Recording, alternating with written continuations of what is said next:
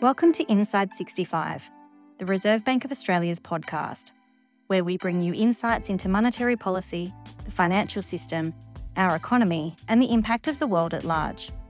From our head office at 65 Martin Place in Sydney, we'll pull together interviews, conversations, and explainers, as well as include speeches given around Australia to tell you a little bit more about who we are and what we do. If you're interested in more about the bank, check out our website, rba.gov.au, where you can subscribe to other content, find more information, or contact us directly. I'm Amanda, and today I'm chatting with Callan Windsor, who is a research manager in our Data Science Hub. Callan and fellow data scientist Max Zang have been using a large language model to process and analyse earnings call transcripts to develop new indicators about firms' price setting behaviours. This research is the subject of one of the articles in our September bulletin, as well as a recent research discussion paper. Earnings call transcripts are a rich and timely source of information about firms' own business conditions, as well as economic and financial conditions more broadly. Callan and Max's research has found the sentiment and language used during these calls provide additional context, nuance, and insights that are valuable for economists trying to understand how firms make choices and how those choices affect prices. Your research sounds quite complex and uses a huge amount of data and a bit of AI wizardry to process it all. Can you give me an overview of what it was you were doing and why? At the outset, I might push back a little bit on being perceived as overly complex, but it is different. And so it might appear complex in the sense that we're using a new source of data, namely firms' earnings call transcripts, as well as new techniques, so namely large language models.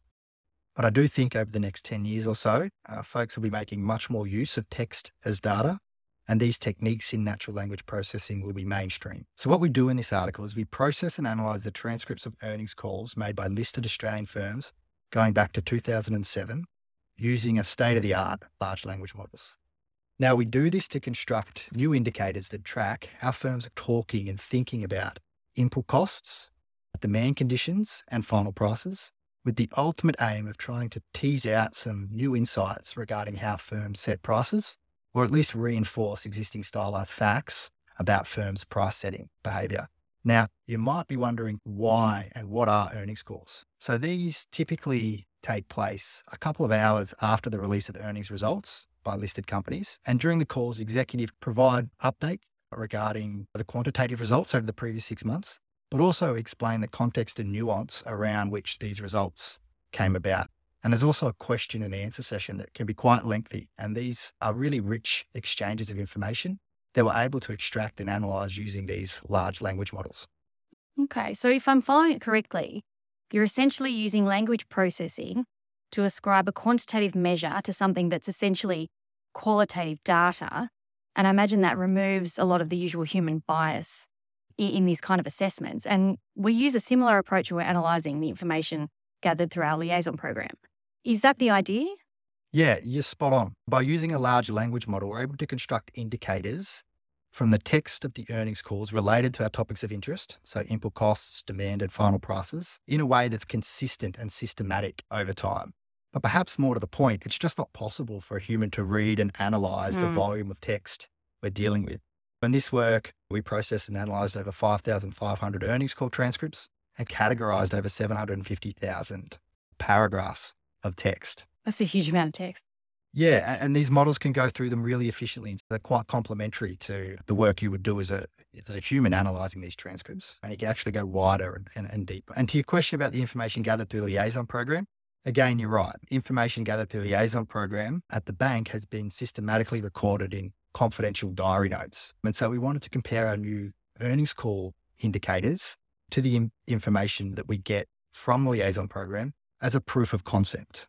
To do this, we collected up all these confidential diary notes that have been written over the past 20 years or so and constructed similar indicators to that that we do for earnings calls. And then we compared and contrasted them. What were the key things that you discovered? Well, first, what we found is that when we, when we aggregated our new earnings call indicators across all firms, we found that the indicators closely tracked similar indicators constructed from the RBA's business liaison program as well as from business surveys. And in the case of the business survey indicators, we actually found that our earnings call indicators tended to lead the information that we get from, from the surveys.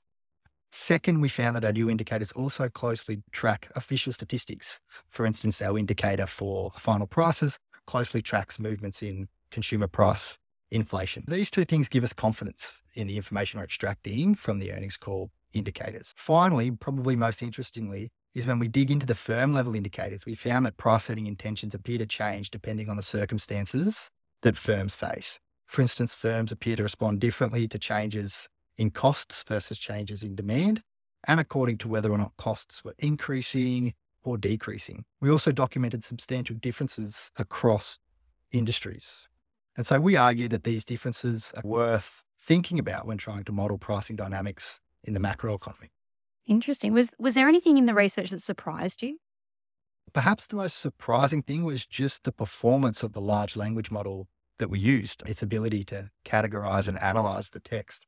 We basically took an off the shelf, what's called open source model, and used it to classify the earnings call transcripts into our topics of interest without any kind of fine tuning on our end. And it performed remarkably well, which was surprising. Second, I was surprised by the nature of the information we were able to extract from the earnings calls. So these calls typically discuss results that occurred over the past six months and are delivered with a two month lag. So my prior was that the information would be mostly backward looking. But it turns out there's lots of information that are relevant for assessing current economic conditions. And in the research discussion paper we, and the bulletin, we offer some reasons why this might be the case.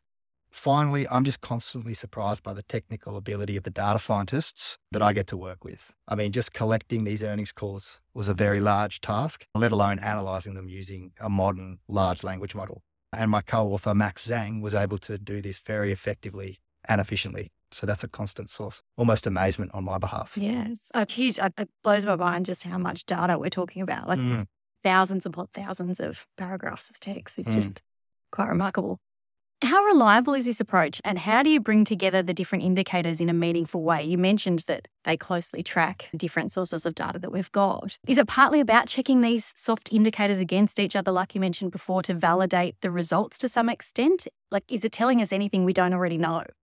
Yeah, so on the point about reliability, yeah, we do a few things. First, as you say, we do compare our new indices against other soft indicators, and our new indicators track these and sometimes lead them, which is a good proof of concept. Does this add value? I would argue it does, because if we've got two or three sources of independent information telling us the same thing, then we can be confident in the signal we're extracting from these sources of information. Results consistently obtained from multiple sources of information are harder to dismiss. I think we are adding value in that respect. Um, we can also check the reliability of these indicators by comparing the new indicators derived from the large language model to simpler methods, for instance, derived by just looking up keywords mm. related to our topics of interest. And, the, and those two indicators, the, the, the complex one that uses a large language model and the simple one that just looks up keywords, do track each other. What we find is that the accuracy of the large language model derived indicators is a lot higher. And we're able to assess that by basically just doing spot checks of the classifications.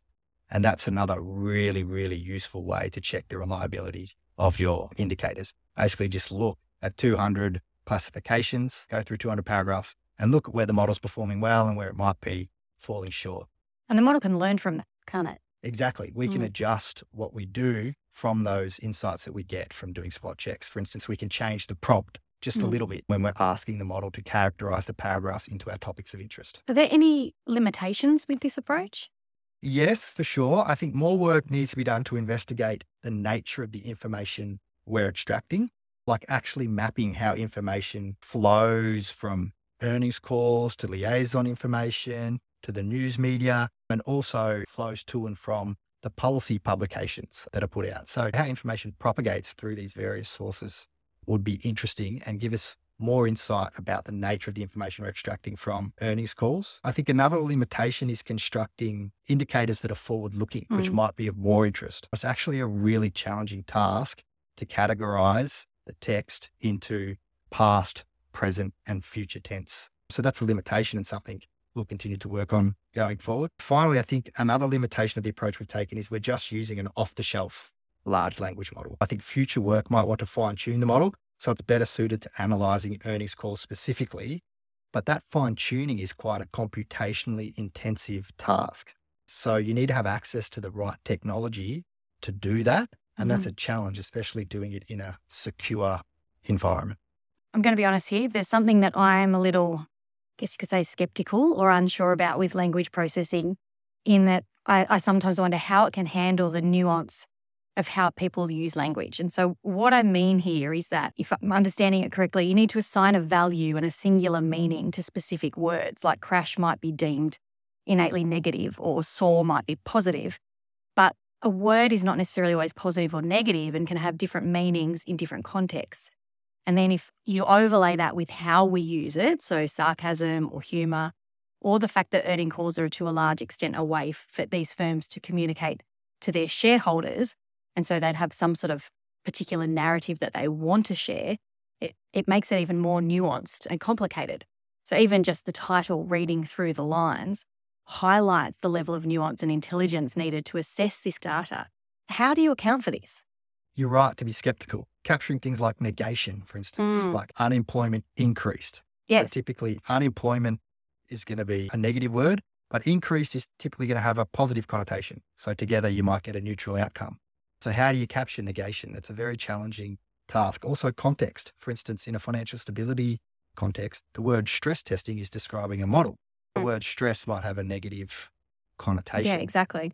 So, yeah, this was a very challenging task in the field of natural language processing. But the current crop of large language models do a very good job of this. And this is because their design or architecture enables them to be trained at massive scale. So these models, which often have billions of parameters, are fed massive amounts of textual data and basically tasked with reconstructing corrupted text snippets, for instance, a sentence with a missing word, back into their original form and minimizing the distance or the distance between the correct text snippet and the reconstructed text snippet. And it turns out that if you give these models this task and train them to do it over and over and over again, they start to develop an understanding of natural language and display actually remarkable and emergent capabilities. And so this includes the ability to characterize text into topics or themes in a way that is cognizant of the context and nuance of natural language, as we do in this, in this work.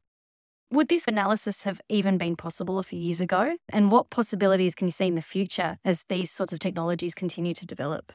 No, I think, I mean, a few years ago, I would have tackled this problem in a very or quite a different way. For example, I probably would have gone about just constructing a very bespoke set of keywords related to our topics of interest and then essentially looked them up in the earnings call transcripts and developed an indicator based off the number of hits that I got. So it's, it's a new world. And more broadly, you can see the large increase in this type of work using large language models in just the, the number of AI related academic publications. So, you know, that speaks to the fact that this is an emerging technology. Looking to the future, I see a world where people start working with more fine tuned versions of these models. So essentially optimizing them to perform even better over the specific documents that they're interested in. And finally, I don't think it's inconceivable that in the future, large language models will not only be used to analyze textual content, but help generate it. Mm-hmm. So, for instance, by asking questions and analyzing the responses almost in real time. Great. How do you see the bank utilizing this work in the future? I think the bank will continue to use this work as a complement to insights we get from our discussions with businesses, as well as the survey information we track. You might want to be looking at the earnings calls indicators right after earnings season and then updating that information between earnings season with insights you get from the business surveys and from our liaison program. I think we'll see more work in the future combining the textual indicators from earnings calls with quantitative information that we get and we know how to work with from their balance sheets and income statement data as well. And then finally, I see our methodology being used or updated to construct new indicators as well. For instance, you could track how firms are thinking about cyber risk or climate change. And you can also construct forward or backward looking indicators as well. Callan, thank you for chatting with me today and helping me to better understand your research. If you want to learn more about Callan and Max's work, head over to our website to read their article in the September edition of our bulletin. You can also find a more technical discussion in their research discussion paper. Thank you for listening.